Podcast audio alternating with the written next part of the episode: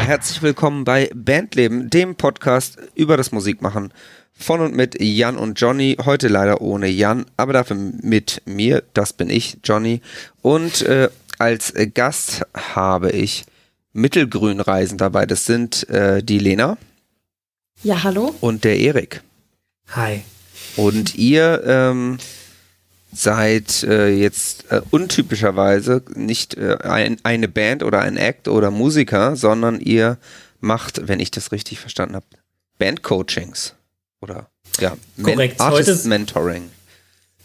Korrekt. Heute sind wir tatsächlich nicht als MusikerInnen bei dir, dürfen wir zu Gast sein, sondern in unternehmerischem Auftrag. Wir sind im Auftrag des Herrn unterwegs. Oh Gott, des, des, des Herrn und der Herr ist das, in diesem Fall die Marktwirtschaft oder? Genau, Musikbusiness. Das Musikbusiness. Aber ähm, du hast vorhin auch schon gesagt, ihr habt auch irgendwie mal selbst was mit Musik zu tun gehabt. Ähm, von daher können wir ja vielleicht auch einfach mal ganz vorne anfangen. Man kommt ja jetzt nicht, wahrscheinlich nicht einfach irgendwie auf die Idee, Bandcoaching zu machen. Ähm, wie, wie, wie seid ihr da überhaupt gelandet? Genau, also Erik und ich haben uns tatsächlich letztes Jahr so kurz vor Corona ähm, kennengelernt, auch ähm, im Rahmen eines gemeinsamen Konzertes von unseren zwei Bandprojekten. Damals, also wir haben uns quasi äh, über die Musik auch kennengelernt mhm. und äh, Erik hatte schon längere Zeit überlegt, ähm, ja wirtschaftlich da was voranzutreiben, auch im Hintergrund und mehrere Ideen und so haben wir das eben über das Jahr ausgearbeitet und ja ausgebaut. Natürlich hauptsächlich auch mit der Motivation, dass wir beide selber auch Musik machen.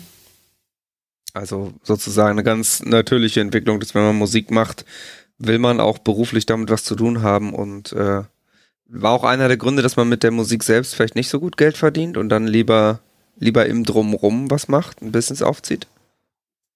Ähm, Jein, also ich habe tatsächlich äh, mit Musik ganz gut Geld verdient, immer mal wieder verschiedene Projekte und in verschiedenen äh, ja, Stufen der Selbstständigkeit.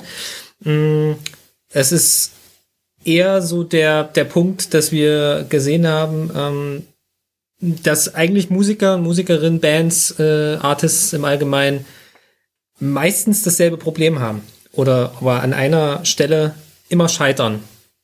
Und das hat ganz viel mit Mindset zu tun. Und ähm, wir haben, oder ich habe auf dem Weg, auf sowohl semi- als auch, auch professionelle Bands, aber auch natürlich auch Amateurbands und wo auch immer, ähm, getroffen, die ähm, ja, die so an sich äh, sehr gut waren. Die hatten, waren gut aufgestellt, die hatten äh, gute, eine gute Crew dabei, die sie immer unterstützt hat. Ähm, die Musik war jetzt nicht schlecht. Ich meine, heutzutage ist ja alles, äh, ist ja sowieso alles möglich, so mit, ähm, mit Home Recording und so weiter. Man muss nicht mehr in das große Studio für 10.000 Euro gehen.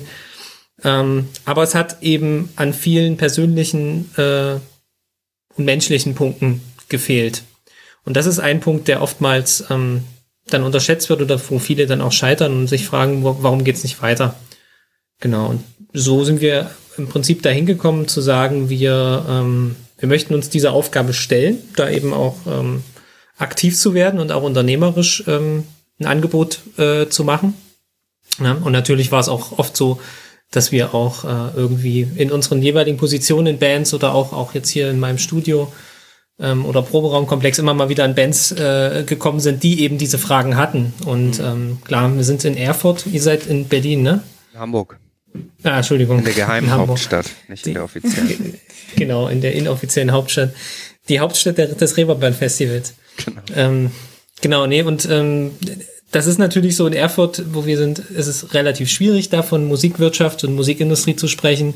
Und gerade deswegen kommen dann äh, doch sehr oft dann ähm, für Leute wie uns, die jetzt in Anführungsstrichen schon mehr in der Musikindustrie sind, äh, auch in Berlin und Hamburg waren, ähm, kamen dann eben immer mal wieder Künstler und Künstlerinnen, die dann auch diverse Fragen gestellt haben. Und irgendwann haben wir dann erkannt, okay, ähm, da ist doch eine Nachfrage da und vielleicht sollte man daraus irgendwie ein Angebot schnüren. So, das ja, war die. Um auch so die Szene vor Ort zu stärken. Genau. Ähm, das ist auch immer ein großes Anliegen. Also wir leben ja beide in Erfurt und ähm, haben auch Bock, hier was voranzutreiben. Mhm. Wie kann, wie kann man sich die Erfurter Musikszene so vorstellen? Also ich meine, es ist natürlich klar, dass Hamburg und Berlin die wahrscheinlich Zentren sind, wobei ich mich immer wundere, dass aus Hamburg so wenig Bands rauskommen. Also wenn man mal drauf achtet, gibt's gar nicht so viele Acts, die irgendwie so richtig groß geworden sind, habe ich das Gefühl. Also in den letzten Jahren vor allem. Oder letzten zwei Jahrzehnten vielleicht. Aber ähm, ja, es gibt ja, Ah, okay. es ist ja klar, dass man irgendwie, ähm, desto weiter man weg ist von diesen Schwerpunkten, desto schwieriger wird's, desto weiter ist man weg auch von den Labels und Co. Ähm, wie würdet ihr die Erfurter Musikszene so bewerten? Also wie vital ist die? Wie viel geht da? Und ja. Also genau, es gibt schon viele Musikprojekte an sich, viele MusikerInnen. Ähm, man merkt auch, wie die jetzt auch geschnürt durch Corona ähm, da mehr Vernetzung passiert. Aber tatsächlich ähm, oft, ähm, naja, nicht so ambitioniert, sag ich mal. Also es ist eine menschliche Fluktuation, die findet, Ja. findet schon immer wieder schnell statt. Also ähm, eine Band, die länger als zwei Jahre hier irgendwie existiert, in der gleichen Besetzung, gibt's faktisch nicht. Ähm, und wenn, dann sind sie frühzeitig irgendwo rausgegangen und haben frühzeitig auch äh, die Weite gesucht. Ähm, beziehungsweise hatten dann doch zwei, drei Leute, die doch eine Zeit lang in Berlin oder in Hamburg gelebt haben und da eben die Wege gefunden wurden. Aber wir, haben, wir sind ja trotzdem eine Studentenstadt, wir haben eine Fachhochschule hier, eine größere und wir haben eine, ja, eine der ältesten Universitäten in Deutschlands. Vielleicht sogar ähm, die älteste. Das ist die wird älteste, glaube ich, mit. Ja. Ah, egal, ja, auf Klingt, jeden als ob Fall. das so ein Streitpunkt wäre, genau. Ja. Nee, aber da, das ist so, dass die, dass natürlich darüber auch ähm, die meisten dann wegen Lehramt oder so äh, herkommen und ähm, dann nach drei Jahren wieder weg sind. Ähm, das macht natürlich das auch. Ne? Also die meisten jungen Menschen, also ältere Bands fallen mir jetzt im Moment gar nicht ein, so Ü50 oder so. Doch, fallen mir auch Weiß welche nicht, wie alt. Clouseau ist.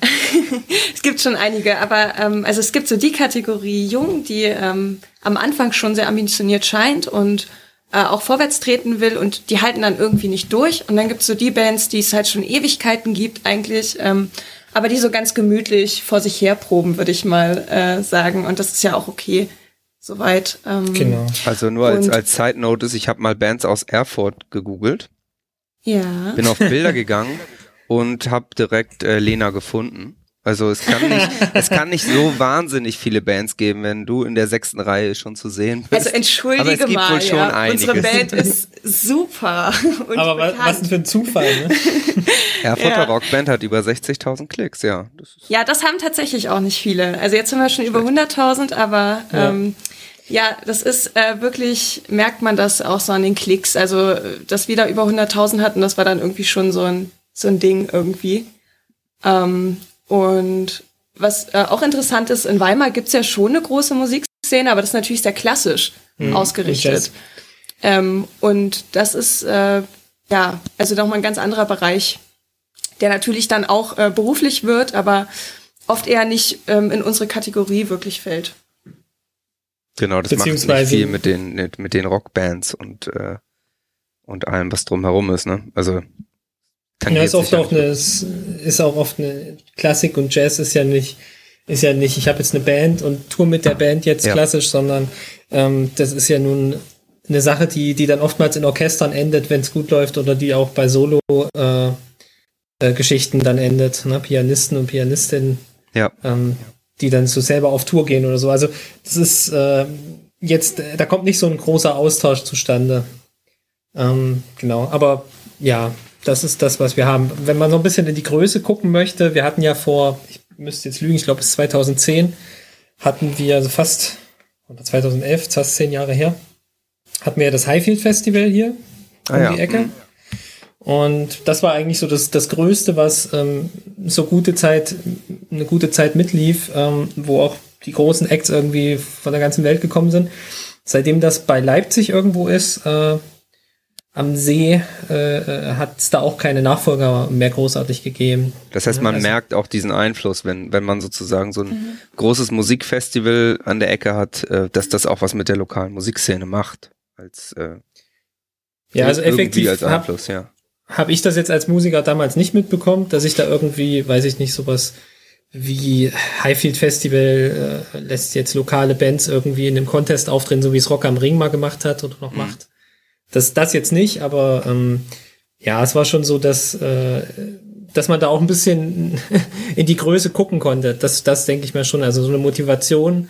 Ähm, sonst ist das ja alles immer so weit weg, wenn man ja. ähm, einmal die Woche zum Bier trinken in den Proberaum fährt.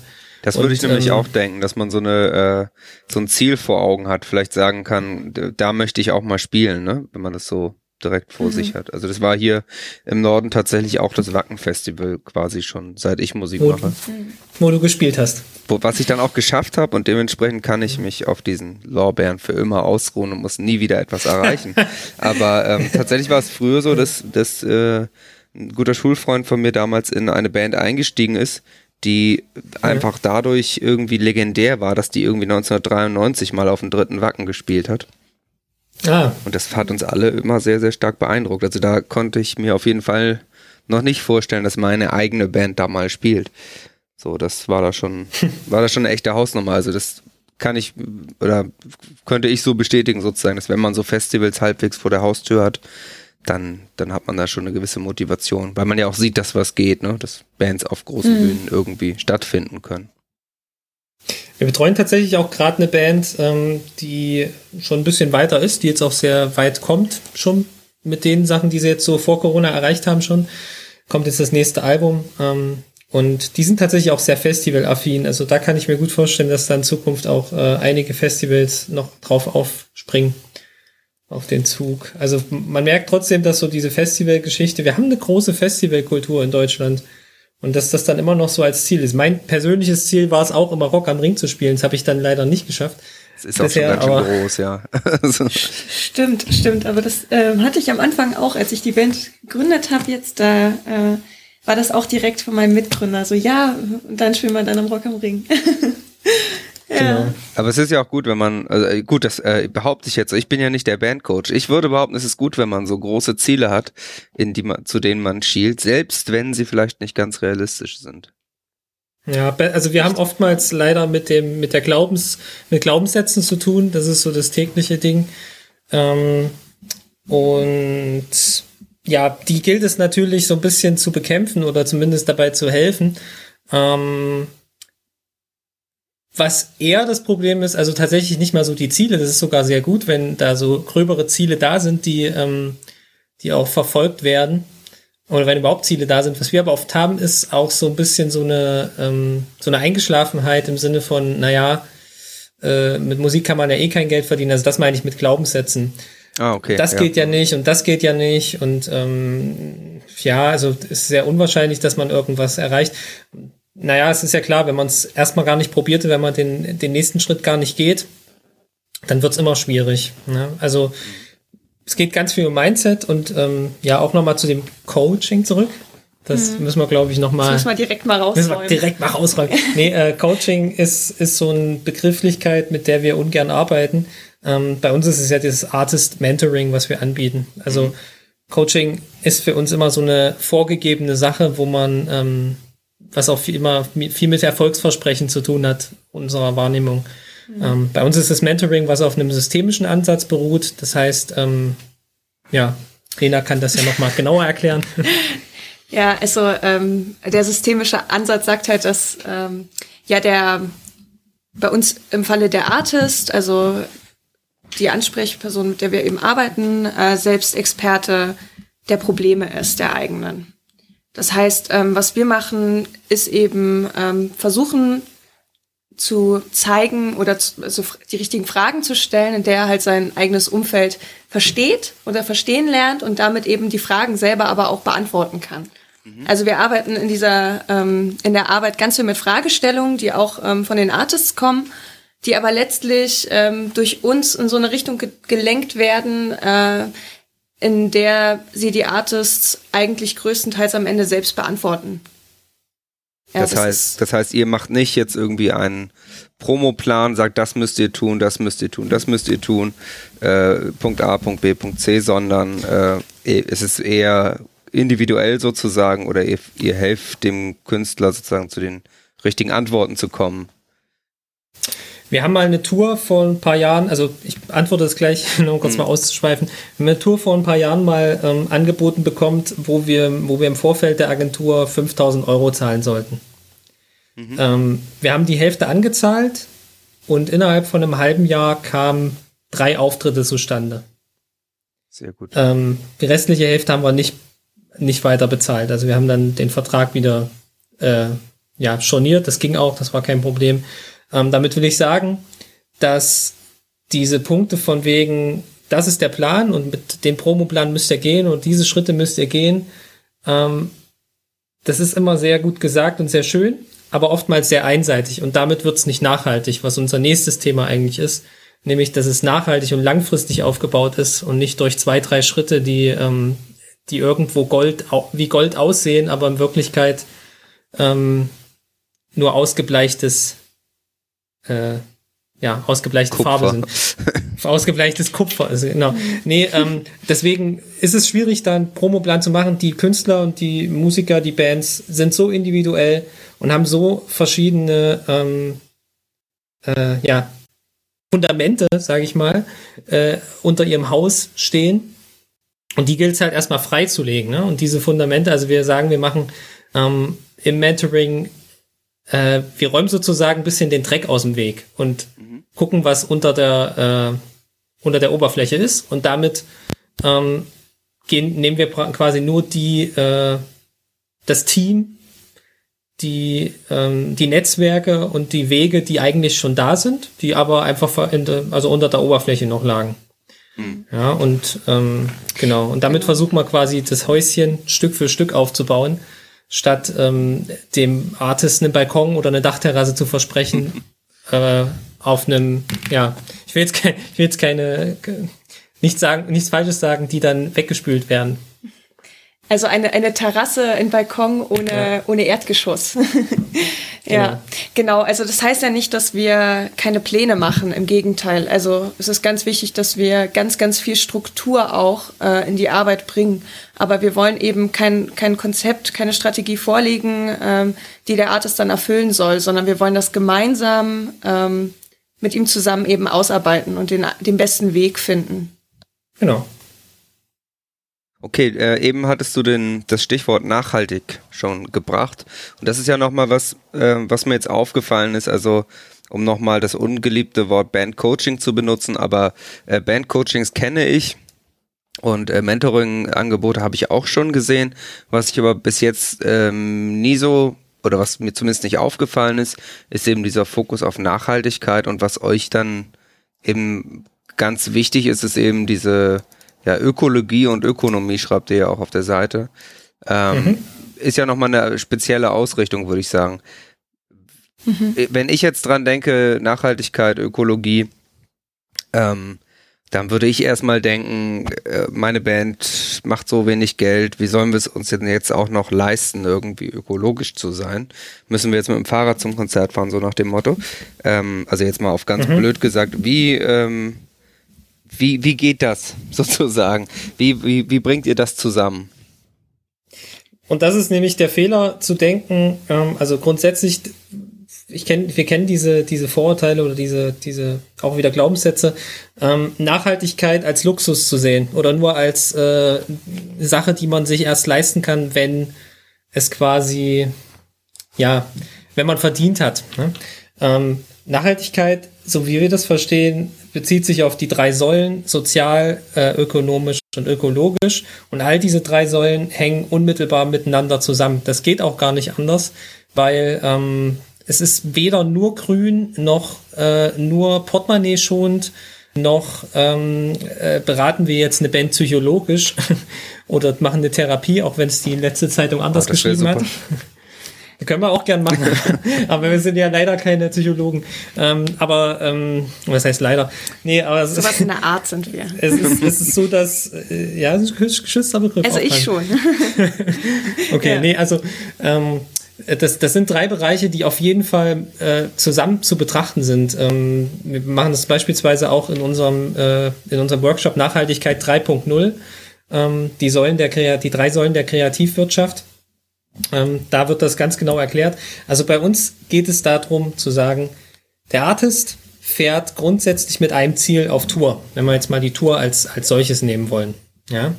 Ähm, jetzt setzt er sich, weil er sich vorher nicht abgesprochen hat mit den anderen, fährt der eine von Hamburg Süd, äh, ich kenne jetzt die Stadtteile nicht so, sagen wir einfach Hamburg, Hamburg äh, Barmbek. Oder? Ja, den gibt's. Das ist genau.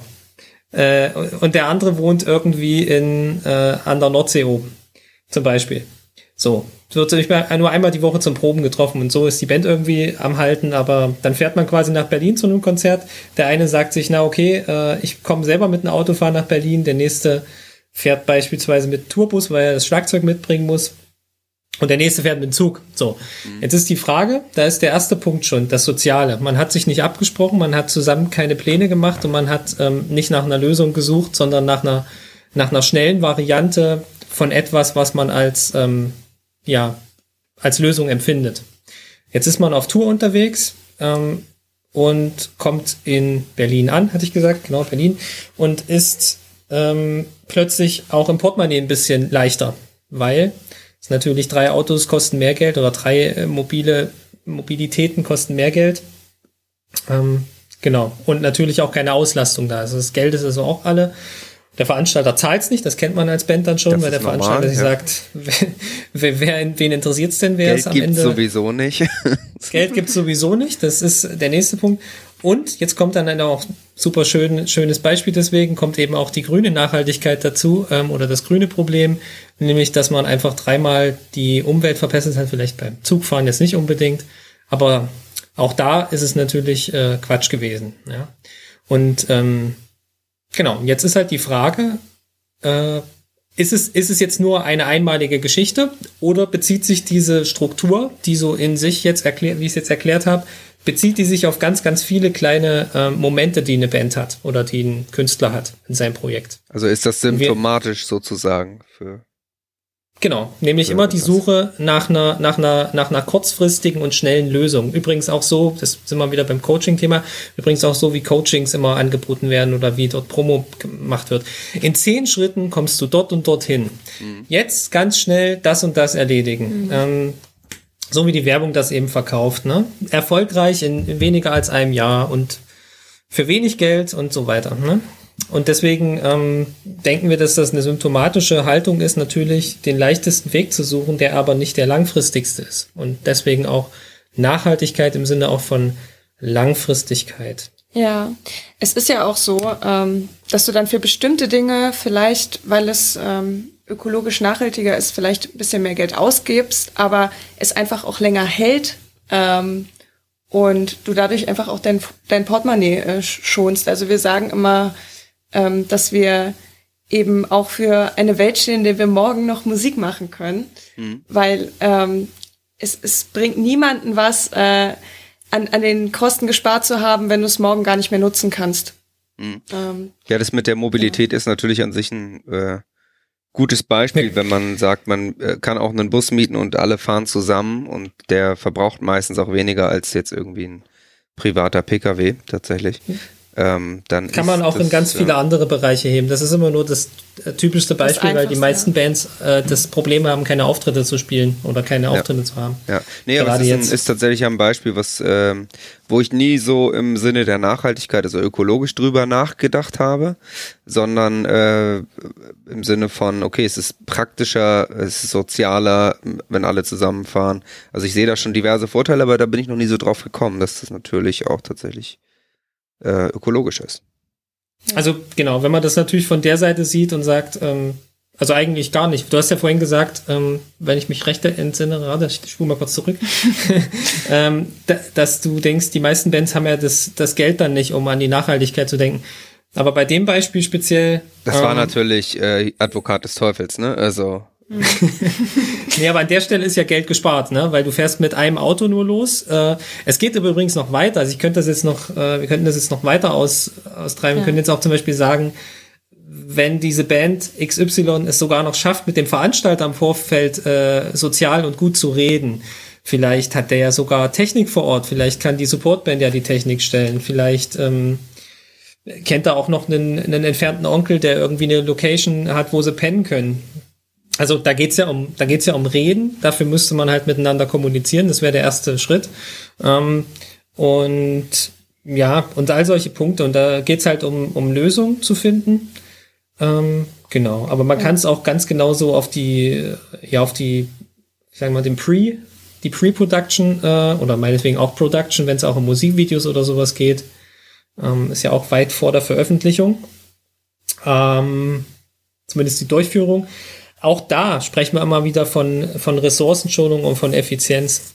Und die ist ganz oft so aufgebaut. Ich weiß nicht, warum das so ist. Das hat mich damals schon, als ich angefangen habe mit Musik machen, ähm, hat mich das immer schon, habe ich immer schon mit die Frage gestellt, warum geben wir jetzt äh, fünf Scheine fürs Studio aus und fünf Scheine fürs Musikvideo? Und warum haben wir am Ende nur 100 äh, Klicks auf das Video? Mhm. Also das, das würde ja kein Unternehmer der Welt so machen. Der würde ja nicht äh, das Lager voll machen mit Produkten, die er gar nicht verkaufen kann. Da müsste man in der Analyse eigentlich woanders ansetzen. Ne? Ist es in genau. eurer Erfahrung so, dass tatsächlich ähm, die, also ich, ich habe ja auch mal bei einer Plattenfirma gearbeitet und auch als Booker gearbeitet lange und äh, vor allem dann auch so Tourmanager und Produktionskram gemacht und äh, also Live-Produktion. Und eine meiner Sachen war immer, dass ich sehr oft sagen musste, na ja, das ist halt so, weil Musiker sind dumm. Ähm, ist das in eurer Erfahrung so, dass, dass die Bands da oft auch einfach nicht drüber nachdenken über so Sachen? Ja, also ich wollte gerade schon sagen, das ist eigentlich was sehr Simples, äh, zum Beispiel diese Autogeschichte. Ja, genau, das ähm, denke ich nämlich auch. Ja. Genau, aber ich denke, ähm, in diesem Strudel des Probens und äh, der Visionen und dann eben manchmal eben auch äh, unausgesprochenen Konflikten, die da untereinander sind, geht das eben unter. Ich würde nicht mal sagen, die sind dumm äh, immer, sondern ähm, da ist einfach ganz viel anderes, ähm, das eben keine Struktur wirklich ermöglicht. Also es wäre eigentlich kein Problem, eine Struktur zu schaffen, aber wenige nehmen sich dafür wirklich Zeit. Mhm. Und ähm, ich denke, Musik ist sehr subjektiv einfach. Das heißt, ähm, da wird einfach Emotion verkauft, ähm, Emotion soll auf den aufs Publikum gehen und so weiter. Und ich kenne das ja auch von der eigenen Band. Ähm, jetzt für mich ist das ganz schön, ähm, eine neutrale Rolle einzunehmen und mit den Bands über bestimmte Dinge zu sprechen. Aber wenn ich selbst in meiner eigenen Band äh, bin, ist das ganz anders, da weil ich ähm, sehr subjektiv eingebunden bin und über bestimmte Dinge einfach nicht gut nachdenke. Mhm. Und deshalb ist das ja eine totale Ressource eigentlich, was wir machen. Weil ich also, sag mal so, in ganz kurz noch in, ja. ähm, also ich bin ja Sozialarbeiterin auch und äh, da ist es einfach gang und gäbe, dass wir regelmäßige Supervision haben, die einfach auch durch äh, eine objektive Person, die von außen kommt, äh, moderiert werden. Und das ist in der Musik fast gar nicht so. Äh, und dabei macht das total Sinn, weil du kannst einfach in deinem eigenen kleinen äh, Dreieck kannst du nicht ähm, immer neutrale Entscheidungen treffen, bin ich der Meinung. Genau, also die, ich glaube auch, dass es oft schwierig ist, sozusagen den Schritt zurückzugehen ne, und von außen zu gucken, äh, was, was machen wir hier eigentlich gerade sozusagen. Genau. Das mit dem Musiker sind dumm war natürlich auch eine Zuspitzung. es gibt dann so Sachen, wenn man Tour, Tourmanagement macht, dass man zum Beispiel sagt, auf dem Itinerary darf, also auf dem Tagesplan sozusagen, darf wirklich mhm. keine halbe Stunde nicht verplant sein, weil die laufen einem sonst weg und oder machen irgendwelchen Unsinn und so. Und ähm, desto mehr das wie Urlaub ist für die Musiker, desto schlimmer ist das auch. Also äh, am dramatischsten habe ich das mit einer Band aus Australien erlebt, die dann irgendwie da wurde dann irgendwie der Soundcheck wurde, glaube ich, eine halbe Stunde vor verschoben und dann äh, war aber der Bassist. Nee, es war noch schlimmer, der Auftritt wurde eine halbe Stunde vor verschoben und dann haben sie ohne Bassisten gespielt, weil der noch im Waschsalon war, aber irgendwie auch kein Telefon hatte und die sind so ganz Larifari-mäßig irgendwie immer, also die waren wirklich im Urlaub einfach. Und ähm, ja, da durfte einfach kein, keine Minute unverplant sein. Weil die waren ja. sonst weg. Man wusste sonst einfach überhaupt nicht, was die machen. Aber es ist auch sehr witzig irgendwie. Das ist so ein, so ein kleines Klischee irgendwie, ähm, das aber in bestimmten äh, Situationen dann von vielen irgendwo auch gerne bedient wird. Ähm, wo wir immer sagen, nee, also ich als Musikerin muss nicht unpünktlich irgendwo erscheinen. Mhm. Ähm, das, was wir haben ähm, als Band im besten Fall, ist ja auch ein Unternehmen, ist auch ein Unternehmen. Ich habe meine GBRs und Co. Ich habe mal in Berlin bei einer ähm, bei einem Showcase gespielt mit für ein Label. Habe ich mit einer Band aufgetreten. Da war gab es noch eine Headliner-Band sozusagen, also die mhm. die sozusagen die größere Band ähm, ich sage jetzt den Namen nicht, also die größere Band war ähm, für diese Show, damit das Label, damit sich das lohnt, ähm, irgendwie. Und da kam der Manager als erstes, also wir hatten schon gespielt und dann haben wir uns gefragt, na cool, jetzt wollten wir uns schon noch diese große Band irgendwie angucken. Und dann kam der Manager, da war es um, um neun oder so. Und da hat er zu uns gesagt, die, äh, die wichtigste Band, nee, die, der wichtigste Act des Abends kommt nicht vor 22 Uhr an der Location an. Und dann war es 22 Uhr und da war die Hälfte, das war also über eine Stunde seit, seit unserem Auftritt vergangen und da war es 22 Uhr und die Hälfte des Publikums war weg. Und dann kam die Band, hat erst aufgebaut, hat dann gespielt, da waren nur noch, glaube ich, 20 Leute in dem Raum. Ja, geil. und da, ich dann, da wollte ich dann eigentlich, habe ich mir überlegt, ob ich zu dem Manager noch mal hingegangen gegangen wäre und hätte noch einen Spruch gedrückt, aber ich habe es dann gelassen. Das war mir dann doch zu dumm. Ja, aber sowas finde ich finde ich überheblich. Also wir, wir haben ja auch dumm. natürlich also selbst wenn man groß und erfolgreich ist, wird einem das niemals, also erst recht heutzutage niemand anrechnen und sagen, geil, dass ihr immer so unpünktlich und chaotisch seid. Mhm. Finde find ich super cool. Also es, war vielleicht in den 60ern noch ein bisschen anders, wo alle ein bisschen wilder waren, aber ich glaube heutzutage kannst du es vergessen. Ja, du musst, du musst halt als wirtschaftlich sehen. Es ist einfach ein Unternehmen. Und ähm, man kann sich natürlich, Kreativität und, und Wirtschaft kann man natürlich voneinander trennen, wenn beides für sich auch funktioniert. Ähm, in den meisten Fällen ist es so, dass die Kreativität unheimlich funktioniert und dass man zehnmal in der Woche äh, probt, beziehungsweise sich, äh, was weiß ich, für 800, 900 Euro eine Gitarre mit, mit Autogramm drauf äh, kauft. Also es ist eine Signature-Gitarre. Ähm, und für was? Dafür, dass es einmal im örtlichen Jugendclub im Jahr mhm. gespielt wird. Ähm, einfach nur, weil sich wirtschaftlich nichts überlegt wird. Ja, und an der an der Promotion und so eben dann auch gar nicht gearbeitet wird. Also ich habe das, glaube ich, schon ein paar Mal erzählt hier im Podcast, aber ich finde es immer wieder faszinierend. Ich habe ja vorhin schon gesagt, aus Hamburg kommen irgendwie nicht so viele Bands raus, wie sie eigentlich müssten. Und äh, es gibt auch Bands, mit denen habe ich schon äh, irgendwie 2008 im, hier irgendwie Mutes gespielt hier und die, die spielen da immer noch. Also es ist, Ach so. die waren damals schon älter als wir und äh, die spielen da bis heute und die spielen halt dann so. Also Hamburg hat viele so Bands, die im Probenraum spielen und dann auch viermal im Jahr in Hamburg und das reicht wohl scheinbar. Ich meine, das ist ja auch okay, wenn man nichts an, nicht mehr will, dann ist das in Ordnung. Aber ich fand es immer erstaunlich. Was, genau. Was meinst du, woran, äh, was meinst du, woran liegt das? Also entweder tatsächlich daran, dass die sagen, äh, dass die sagen, äh, das, das reicht uns und vielleicht auch, weil sie sich nicht mehr trauen und sich vielleicht auch gar nicht dem der Welt aussetzen wollen. Ne? Das kann ich mir auch vorstellen, dass man lieber äh, lieber sozusagen zu Hause so eine Art Hecht im Karpfenteich ist, auch wenn das jetzt auch nicht so beeindruckend ist, dann viermal in irgendeinem Mini-Club hier zu spielen, aber zumindest so ein gewisses, sage ich mal, Mini-Standing zu haben, äh, als sich die Arbeit und das Risiko zu machen, irgendwie rauszugehen und äh, durch Deutschland zu fahren und irgendwie am Ende noch Geld zu verlieren, weil man in irgendwelchen kleinen Clubs mhm. für ein bisschen Aufmerksamkeit spielt. Ähm, also dass man sich das auch einfach gar nicht traut und das gar nicht will. Oder es sind Bands, die das vielleicht auch mal probiert haben und gescheitert sind. Das kann ich mir auch vorstellen. Dass die mal genau. mehr wollten und dann gesagt haben, na gut, hat nicht funktioniert, irgendwie äh, wirklich was zu machen. Jetzt ziehen wir uns auf das zurück, was wir sozusagen immer hinbekommen, so was immer geht. Mhm. Ich wollte irgendwie immer mehr machen. so. Ja.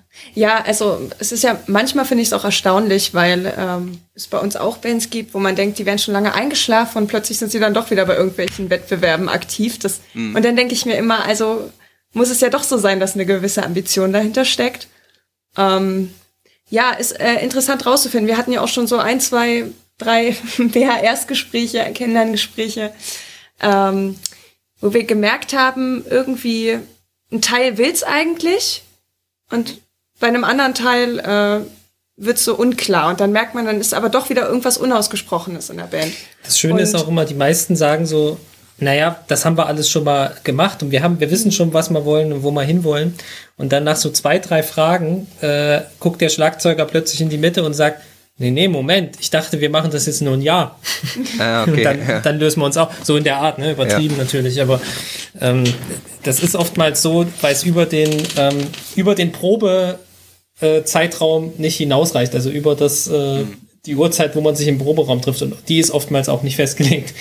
Also darüber geht leider äh, oftmals die Planung nicht. Ähm, das, wir haben das auch lernen müssen, dass es äh, auch nicht unsere Aufgabe ist, ähm, äh, die Lehrer und Lehrerinnen zu spielen und, und zu sagen, so und so müsste das machen. Wie gesagt, das ist wäre halt beim Coaching eventuell so.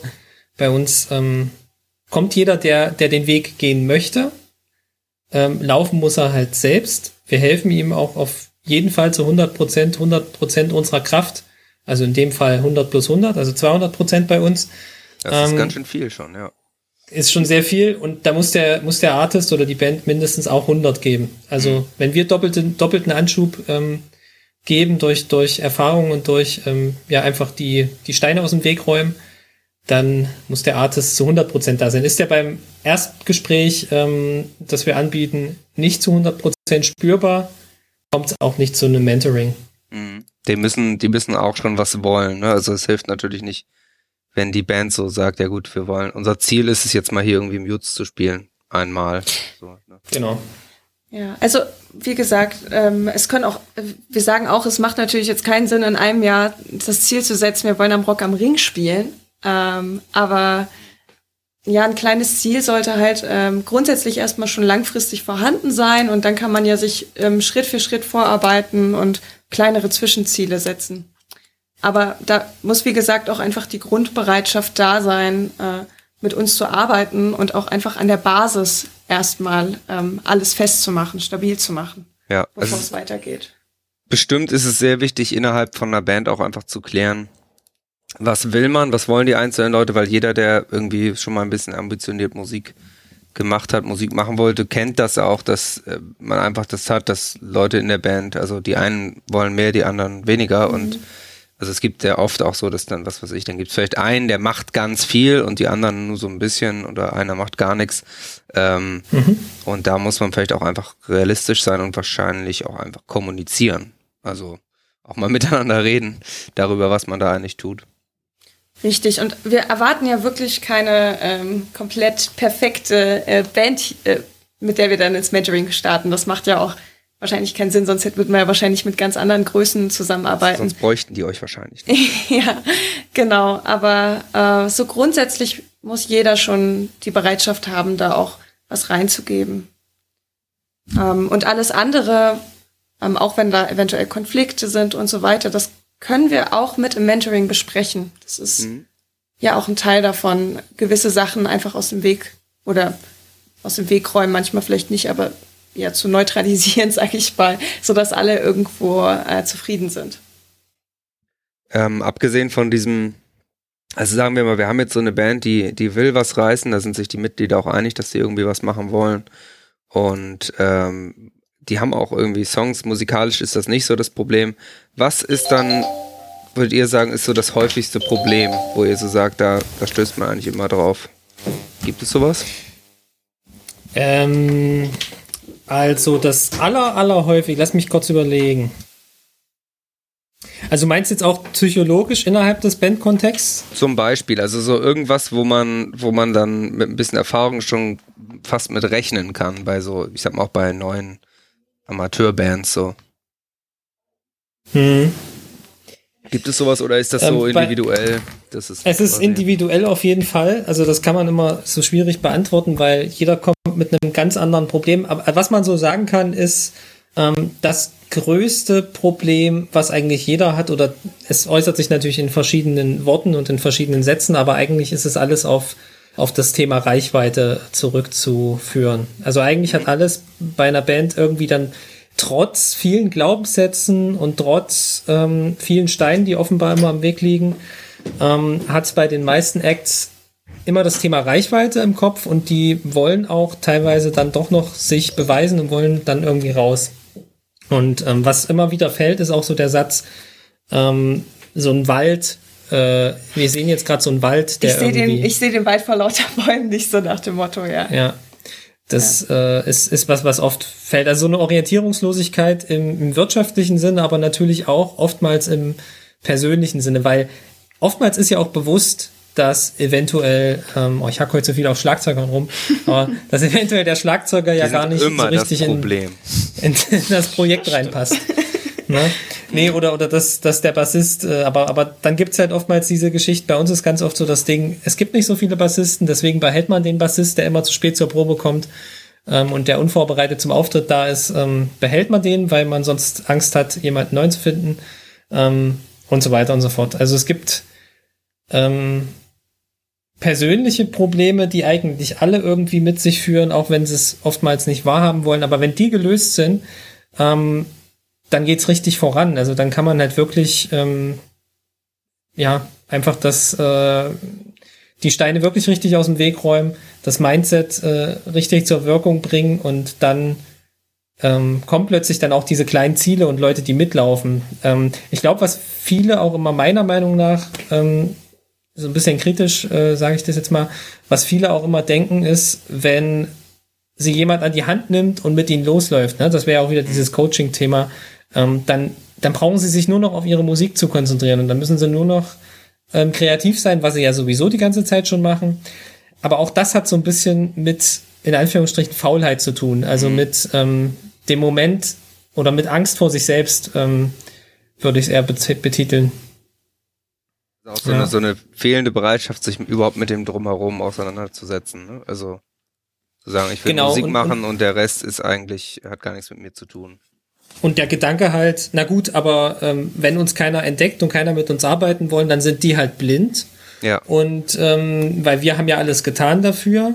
Das ähm, ist halt sehr bequem einfach. Ist sehr bequem, ja. ja. Also sehr bequem, einfach auf der Stelle zu stehen. Das ist, glaube ich, kein Problem, was nur Musiker und Musikerinnen haben. Ja, ich, also dazu ja. ähm, ist einfach auch eine Menge Reflexion nötig. Und ich muss sagen, ähm, ich merke es immer wieder, gerade auch ähm, so durchs Studium, wo man gerade viel das Thema Reflexion hatte und so weiter, dass man da mit Menschen spricht, die einfach sehr unreflektiert sind. Mhm. Ähm, das, das muss man einfach lernen. Das ist nicht schlimm, ähm, dass man es vielleicht am Anfang noch nicht so kann, aber ähm, grundsätzlich ist das einfach so viel wert. Und da, ja, das, das machen wir auch im Mentoring, dass wir immer wieder Reflexion haben und die einfach darauf trainieren, dass es, äh, genau. äh, dass man ja, sich einfach auch Gedanken machen muss. Was, was vielleicht auch viele Hörer interessieren würde, äh, wird, weiß nicht, ob du das noch auf der Liste stehen hattest, aber ähm, ich, äh, ist Thema Geld, Finanzen. Mhm. Ich mag Geld. Ähm,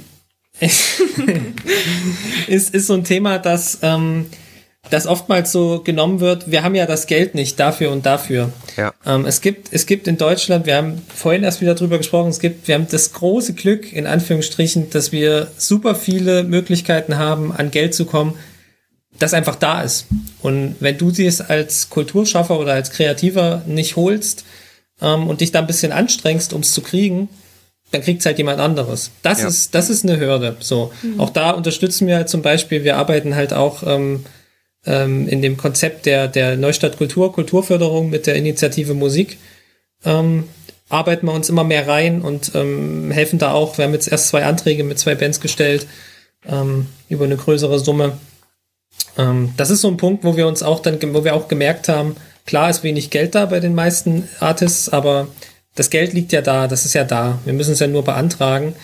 Ähm, aber da ist halt wieder der Punkt oftmals, okay, aber warum muss ich das jetzt machen und warum muss ich da jetzt hin und muss da jetzt irgendwie erzählen, dass, äh, also ich reicht es nicht, wenn ich nur Gitarre spiele, mhm. ähm, kann das Geld nicht direkt einfach auf mein Konto überwiesen werden. also das ist dann schon sehr schwierig. Also wir haben auch Artists schon betreut, mit denen wir eben, denen wir wirklich auch alles äh, in die Hand gedrückt haben und auch dann ähm, als sie das Gespräch bei der Förderanstalt hatten, nochmal angerufen haben, welche Klingel sie jetzt drücken müssen. Mhm. Also das ist, ähm, ist schade, weil schlussendlich ähm, interessiert halt jemanden, der da so bürokratisch auf dem Stuhl sitzt und so einen Stempel auf so einen Antrag drauf macht, der will halt nicht wissen, wie oft du Gitarre übst. Ja, ja so. klar. Ja, wie geil der das Solo ist, was du spielen kannst, ist dann wirklich egal. Auch übrigens die Initiative Musik nicht mehr. Also früher ja. war das bei der EM so, dass da wirklich auch ähm, kulturell geguckt wurde und geguckt wurde, was gibt's denn für Acts, die irgendwie für Deutschland auch was aussagen. Das ist nicht mehr ganz so modern, wie das vielleicht äh, mal irgendwann war. Ähm, Kann ich bestätigen, weil meine Band wurde auch ja. schon zweimal gefördert, um die Deu das deutsche Musikgut ins Ausland zu tragen. Und ähm, mhm. wenn wir dafür schon in Frage kommen, dann ja. scheint da die das, kulturelle, das kulturelle Schaffenshöhe muss da wohl nicht ganz so hoch sein. Eigentlich ist es ja auch ein Reimport. Wir machen eigentlich englische Musik, die wir dann nach England gebracht haben. Also. Ja, nee, also das sind so viele Dinge bei der EM, wo die, äh, also so grundsätzlich, wo da eben auch über, über Dinge entschieden wird. Ähm, was, was die aber alle wollen, ist, die wollen sehen, dass dein, dass dein Projekt, das, was du dir überlegt hast, ähm, nicht nur als, ähm, als kreativer ähm, Schaffender äh, von dir gesehen wird, sondern dass du eben auch das Geld, was du in die Hand bekommst, sinnvoll verwenden möchtest. Demnach solltest du dich damit auseinandersetzen, für was du es verwenden möchtest. Wir haben jemanden gehabt, der hat gesagt, ja, also erstmal will ich ins Studio und danach will ich noch nicht, was ich mit dem Restgeld mache. Da ist natürlich logisch, dass ähm, wenn du sowas in den Antrag reinschreibst, dass jemand von der Initiative Musik, da, da sind ja Juryleute da, die in der Branche schon sehr äh, erfolgreich waren und auch noch erfolgreich sind, die darüber entscheiden. Und schlussendlich wollen die natürlich die Gelder nicht einfach so verschenken. Ja. Und was noch viel wichtiger ist, die wollen auch mit der Sache, mit den Geldern, die sie, über die sie entscheiden, das Geld wollen die gerne für die nächste Förderrunde wieder haben vom Bund mhm. oder von der EU. Und deswegen müssen sie auch den beweisen, okay, das Geld, was wir im letzten Jahr rausgegeben haben und an der letzten Runde war gut angelegt, weil die Band hat sich überlegt, ähm, dass sie äh, XYZ Promo-Schritte zum Beispiel machen wollte. Ja. Genau, es ist, äh, da, da, da muss halt ein Plan dahinter sein. Ne? Aber es ist natürlich tatsächlich interessant, weil viele Musiker, äh, auch aus meiner Erfahrung, wissen ja auch gar nicht, dass es sowas gibt. Also, dass man beispielsweise für eine Auslandstour sich fördern lassen kann oder für eine Produktion oder so. Das Absolut. ist ja vielen, vielen Musikern auch gar nicht bewusst, dass es da einfach teilweise auch einfach Geld für geschenkt gibt vom mhm. Staat, jetzt mal auf doof gesagt.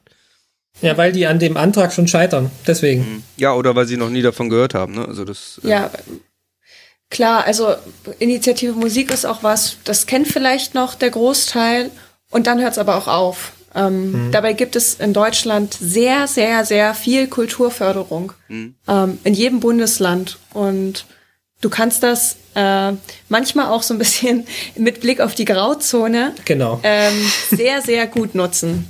Mhm. Äh, und mich wundert immer, immer wieder, warum das so wenige machen oder auch ähm, na, da so skeptisch sind. Wo ich denke, das ist eigentlich äh, wirklich geschenktes Geld. ohne dass du ja. dich teilweise wirklich, ohne dass du dich groß anstrengen musst. Tatsächlich, also ja. so eine Initiative Musikantrag ist jetzt wirklich nicht, äh, also wenn man diese gewisse Hürde, da irgendwelche Bürokratie zu machen, überwunden hat, ist das wirklich kaum, kaum Arbeit für mhm. Tausende von Euros.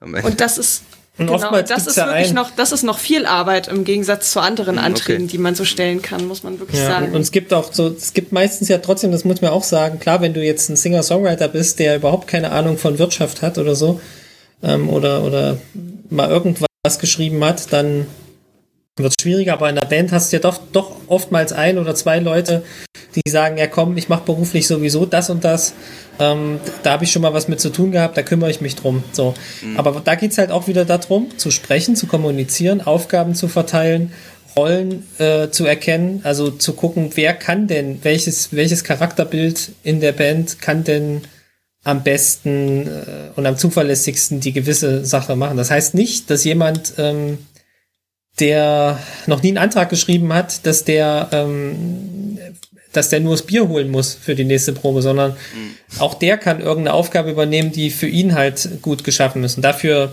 sind wir ja auch da, beziehungsweise damit beschäftigen wir uns ja auch in dem ersten Mentoring, ähm, zu gucken, welche Aufgaben und äh, Rollen sozusagen zu jemandem passen.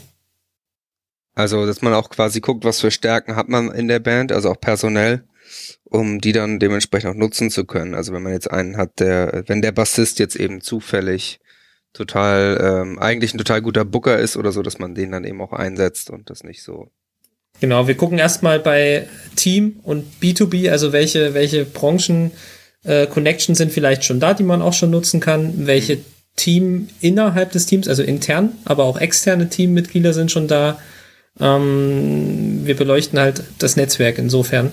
Mhm. Und dann gucken wir, okay, meistens ist dann so dieser Aha-Moment, dass sozusagen, krass, das, was da jetzt an der Tafel steht, die ganze Gruppe dort habe ich ja noch gar nicht im Blick gehabt. Aber klar, logisch können wir da auch mal nachfragen. Ja, Oder auch, ach, äh, wirklich, ich muss ja gar nicht alles alleine machen. Ja, genau. Ähm, sondern da gibt's ja auch noch andere Menschen in meiner Band, die Aufgaben übernehmen können und mhm. das auch sehr gut können. Ähm, genau, das ist ein ganz, ganz großes Fundament auf jeden Fall auch, diese Aufgabenrollenverteilung und auch der Blick aufs enge Team und Netzwerk. Und Wertigkeit übrigens auch. Also eine Wertigkeit für das eigene Produkt. Also, ähm, und es ist ein Produkt, definitiv. Also wenn du kreativ was schaffst, dann hast du es produziert und möchtest es im besten Fall auch an viele Leute rausbringen. Die wenigsten Artists sagen sich, ach naja, ich bleibe jetzt im Proberaum und damit bin ich glücklich. In den meisten Fällen wollen sie auch auf die Bühne und das ab diesem Zeitpunkt wird es zu einem, äh, zu einem Export, den man äh, von einer Stelle zur anderen bringt. Und ähm, da muss man sich halt dann überlegen, wie das aufgebaut werden kann. Wenn die Wertigkeit da ist, dann gibt es auch immer wieder drei neue Wege, die man gehen kann. Da kann man dann eben auch sagen, okay, ich stehe so zu 1000 Prozent hinter dem, was ich tue ähm, na klar, muss das auch jemand anders spüren und das auch eben mitkriegen. Und dann frage ich eben halt mein, was weiß ich, mein Onkel, der, äh, der eine Autovermietung hat, ob der uns äh, für die nächste Tour einen Bus zur Verfügung stellt, unentgeltlich, zum mhm. Beispiel. Dass man das auch eben, eben auch alles nutzt, sozusagen. Genau, und sich auch traut, ähm, auch diese Wertigkeit nach außen zu tragen. Jetzt haben wir ja schon eine ganze Zeit geredet. Was habt ihr denn jetzt so vor? Also ihr habt jetzt ja gestartet zu Corona-Zeiten sozusagen. Ähm, habt ihr irgendwelche, wenn man jetzt auch sagt, in den nächsten, oder ich sag mal, vielleicht geht's nächstes Jahr wieder dieses ganze Bandleben auch wieder richtig los. Habt ihr jetzt so konkrete Vorhaben in den nächsten oder im nächsten Jahr, sage ich mal, zum nächsten Jahr hin, die jetzt kommen? Also äh, Corona hält uns ja im Prinzip nicht vom Mentoring ab erstmal. also ja. das läuft so weiter, genau. Ähm, ja, wir geben jetzt immer mehr Workshops. Also wir sind jetzt auch im Expertenpool von äh, Music Pool Berlin zum Beispiel. Ähm, und ja, diversen anderen Dingen. Also da wird jetzt immer mehr passieren, so Richtung Workshops und dann äh, langfristig für nächstes Jahr überlegen wir äh, tatsächlich ein Open Air zu planen, also dann auch in die Live-Branche mit einzusteigen. Mhm. Äh, genau, ist jetzt natürlich auch noch ein bisschen abhängig davon, wie sich Corona entwickelt, ähm, wie risky das für uns ist. Aber langfristig ist es tatsächlich unser Plan, äh, auch wieder in die Live-Szene ein bisschen mit einzusteigen, denn das war auch eigentlich unser, unser Anfangsgedanke damals. Also wir wollten eigentlich mal eine Booking-Agentur gründen. und dann hat sich das alles äh, sehr gewendet und umgewandelt, was auch schön ist. Mein Tipp wäre da sonst Booking-Agentur machen und dann 5000 Euro im Voraus nehmen und dann nur drei Gigs buchen. Oder? Das ist echt, also das ist wirklich eine Geschäftsidee, also muss das, man wirklich das, mal sagen. Äh, ja. Kann ich wirklich nur empfehlen. Ich habe mal eine Band, ich war mal Booker von der Band und habe in meiner Zeit, ich glaube, ich war ein Jahr lang Booker für die und ich habe null Gigs für die gebucht. Aber äh, ich war dann, ich habe nochmal Mädchen für alles äh, auf der Tour mit denen gemacht und bin bis heute äh, sehr gut befreundet mit dem, mit dem Bandleader. Also das war vor, ich glaube, zwölf Jahren. Aber ähm, unsere Beziehung hat sozusagen damit begonnen, dass, äh, dass ich der legendäre Booker war, der niemals einen Gig gebucht hat. Ja, das war, halt, war dir denn Ich hatte halt Besseres gut? zu tun. Die Band war gut, das ja. war nicht das Problem. ja, hast du dich wenigstens aber, ein bisschen schlecht gefühlt? Oder? Nee, ich habe aber auch kein Geld genommen. Also ich habe auch keine 5000 ah, okay. Euro bekommen. Von daher äh, fühle ich mich nicht ganz so schlecht deswegen. Mhm. Siehst du, und da ist dann wieder der Punkt, auch das ist übrigens Wertigkeit, wenn man für mhm. das, wenn man beim Veranstalter verhandelt, was man gerne haben möchte, ähm, oder wie man das machen möchte und wie man irgendwie sich entgegentreten kann, ähm, dann, oder wie man verhandeln kann, dann muss man eben auch eine Wertigkeit für sich selbst haben. So ja. wie im Booking, also wir sind, wir sind ja auch ähm, in der ganzen Netzwerkgeschichte und in dem ganzen Loyalen, das ist ja auch ein Teil unserer nachhaltigen Strategie, ähm, sind wir ja auch, äh, ich sag jetzt mal, Vorreiter, weil wir genau diese Punkte eben nicht mehr wollen in dieser Industrie. Wir wollen eben genau nicht dieses, ähm, also ich habe da so viele Momente in meiner beruflichen Karriere in Anführungsstrichen gehabt, die, ähm, die mir gezeigt haben, dass die Leute immer sehr auf sich selbst gucken. Also mhm immer wieder auf dieses, ähm, na okay, aber ich mache jetzt mein Business und ich habe keinen Benefit von dir, also interessierst du mich nicht. Und das ist so falsch. Das ist so, das ist so, das ist so 1960 und ähm, das ist einfach falsch. Also man, ähm, wer nach Corona nicht verstanden hat, dass nichts sicher ist und nach der Krise jetzt gerade äh, in äh, mit der Überschwemmung, der, der hat einfach gar nichts verstanden. Und du hast halt äh, als sowohl als Industrieller, natürlich aber auch als Band in Kommunikation mit anderen äh, Musikunternehmen oder auch mit anderen Bands, hast du niemals die Arroganz zu haben, zu denken, ähm, dass du das Monopol ge gebucht hast. Also das ist ziemlich falsch und das wird auch äh, in den nächsten Jahren einigen Großunternehmern so gehen, ähm, dass die sich in ihrer eigenen Suppe weiterhin bewegen können, aber irgendwann ertrinken sie drin. Klingt jetzt sehr hart, aber, mhm. aber ich habe tatsächlich, ich habe tatsächlich einige Sachen und Gespräche da so schon geführt, ähm, die mir eben gezeigt haben, dass das irgendwie immer noch so drinne ist, zu sagen, ähm, äh, wir machen unser Ding, ihr macht euer Ding, aber im Großen und Ganzen, ja, müssen wir, müssen wir von euch profitieren, so.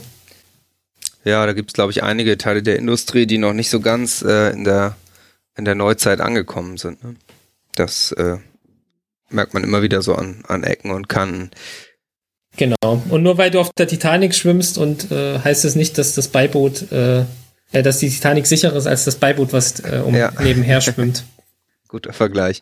Ähm, wir sind jetzt schon fast am Ende sozusagen, aber ich will natürlich auch für unsere Hörer äh, und die vor allem natürlich die ja meistens auch Musiker sind, oder vermute ich zumindest. Ich weiß es gar nicht so genau, aber ich glaube, wir haben einige Anwälte. Musiker.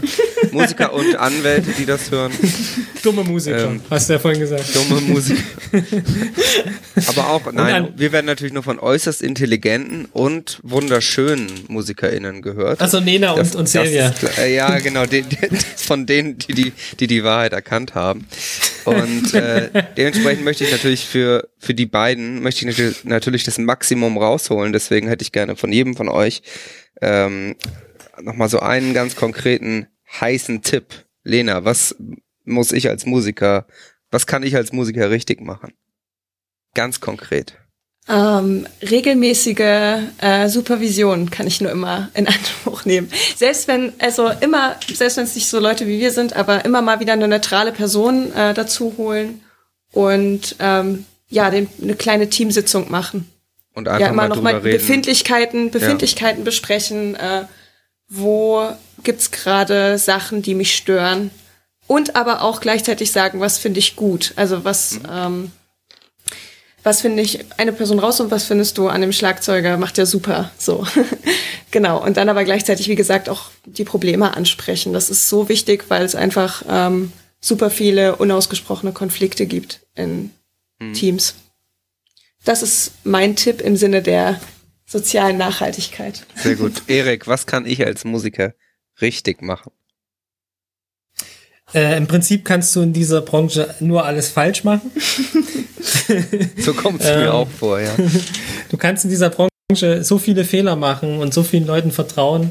Ähm, das Wichtigste ist, glaube ich, sich ganz viel mit sich selbst zu befassen, ganz viel seine, seine, also erstmal sein eigenes Ziel irgendwie zu definieren. Ob man da für uns braucht oder jemand anderen oder ob man es auch selber kann ähm, oder einfach ein gutes Gespräch mit einem guten Freund oder mit seinen Eltern vielleicht sogar mal führt, ähm, wie die das alles sehen ähm, ist dahingestellt. Ähm, wir können nur sagen, wir bieten an der Stelle jetzt 2021 dieses Mentoring an und können ähm, genau diese Zieldefinierung machen mit den kreativen Menschen. Ähm, genau, man sollte nie denken, dass man in der Sicherheit ist und dass man äh, alles weiß und alles kann, weil das wird auch noch, äh, man lernt auch noch im Grabe dazu. Und äh, das Wichtigste ist immer spielen, spielen, spielen und ähm, sich weiterentwickeln. Stillstand ist der Feind. Und Leute, kauft keine Follower. bringt, bringt nichts, ne? das bringt nichts. Genau. Ja. ja. Und ein Schlagzeuger ohne Metronom ist immer noch ein Schlagzeuger. Mein, äh, mein Tipp wäre dann sozusagen, wenn es auch um die Schlagzeuge geht, wenn ihr einen Schlagzeuger habt und der ist einfach nicht gut, will auch nicht gut sein und will auch nichts, äh, nichts erreichen, oder auch wenn es ein Gitarrist oder ein Bassist ist, denkt auch mal drüber nach, jemanden rauszuschmeißen. Ja, auch kann sehr auch mal helfen. Hat, habe ich in meiner Musikerkarriere, tut auch immer ein bisschen weh und so, aber sich dann mal zusammenzusetzen und zu sagen, guck mal, willst du das überhaupt? Also ganz ehrlich, ich habe, äh, glaube ich, drei, vier Mal das gehabt, dass wir uns dann hingesetzt haben, gesagt haben, guck mal, wir haben den Eindruck, du willst das gar nicht so richtig oder du hast gar nicht so richtig Zeit. Das Ergebnis war immer, dass die Person dann gesagt hat, ja gut, ihr habt recht. Ich, ich bin raus. So. Ich, Aber äh, auch wieder so unreflektiert, das ist lustig, ne? Ja. Ja, genau, das, das man würde macht ich auch dann noch, einfach weiter, ne? Weil man das ja macht. So, man kommt dann halt Ja. zur Das- Probe, weil die ist ja, ist ein Termin. Das, das würde ich auch sagen, ja. Also das ist auch ganz wichtig, da effizient zu sein. Das hat auch mit Effizienz und, und Ressourcenschonung zu tun, ähm, weil schlussendlich Zeit ist bei uns allen äh, endlich und deswegen umso kostbarer. Ähm, genau, ein Ja ist okay, ein Nein ist okay, aber ein Stillstand und eine Ruhe ist niemals okay. Ja. Und am besten äh, sowas natürlich auch noch vor dem Gerichtsverfahren machen. Ist ganz gut, bevor es da, bevor man da gelandet ist, ne? Ja. Ja. Bevor man nur noch über Anwälte miteinander kommuniziert, sich vielleicht doch mal zusammen. Richtig. Ich habe bei meiner- gerade auch so bei ein meiner schönes ehemaligen Buch gelesen, da so. dachte ich auch wieder, mh, naja. Von Samu Haber. ja, ja, ich habe gerade äh, die, die Biografie gelesen von Ja. äh, Samu Haber, das ist auch so gewesen. Ist in vielen Bands so. Ich finde das total geil, wenn man, wenn man das so hört, dass so Bands dann irgendwie mit in verschiedenen Bussen reisen und irgendwie zusammen auf die Bühne gehen und dann aber sofort, sobald sie die Bühne verlassen, sich nicht mehr in einem Raum aufhalten miteinander und so. Das ist Ja, cool. ja. Stell ich mir toll vor. Also ist geil, ja. so da lebt man den Traum, ne? Spaß. Ja, Touren sollen ja auch keinen Spaß machen. Ja, Und stimmt. Mit Touren soll man Geld verdienen. Das ist schließlich, äh, das ist schließlich das, warum wir alle Musik machen, ne? Weil wir ja Geld haben wollen. Und nicht, weil wir Musik lieben oder das Musikmachen lieben. Bandleben, der Podcast. über das Geld verdienen. Genau, äh, Bandleben findet ihr auf www.bandleben.de und äh, den Podcast findet ihr überall, wo es Podcasts gibt, sage ich jetzt mal so. Wo, wofür wollt ihr noch Werbung machen? Euch gibt's ja auch im Internet, soweit ich weiß. Richtig, also äh, www.mittelgrünreisen.de ist unsere Website, da findet sich eigentlich alles. Aber sonst kann man auch überall Mittelgrünreisen eingeben auf den sozialen Plattformen. Und äh, ja, wer uns direkt kontaktieren will, außerhalb der sozialen Netzwerke äh, oder unseres Kontaktformulars auf der Website, äh, gern auch einfach an kontakt.mittelgrünreisen.de. Genau, den meisten Content bringen wir gerade auf äh, Instagram. Da sind wir auch unter Mittelgrünreisen zu finden. Ähm, da machen wir regelmäßig Stories, Livestreams mit Netzwerkpartnern ähm, und Content dreimal die Woche. Genau. Sehr gut. Genau, ähm, jetzt überlege ich, ob ich noch was Wichtiges zu sagen habe. Ich möchte Jan grüßen, der hoffentlich nächstes Mal wieder dabei ist. Und ähm, ja, jetzt muss ich mir erstmal ein paar Gedanken machen, was ich bei meiner Band jetzt alles ändern muss. Naja, dann auch von uns äh, Grüße an Jan und wenn du Dinge über die Band, deine Band besprechen willst, dann äh, komm gern zu uns. Wir hören uns das nächste Mal, wenn es wieder heißt äh, Bandleben. Tschüssi. Tschüss.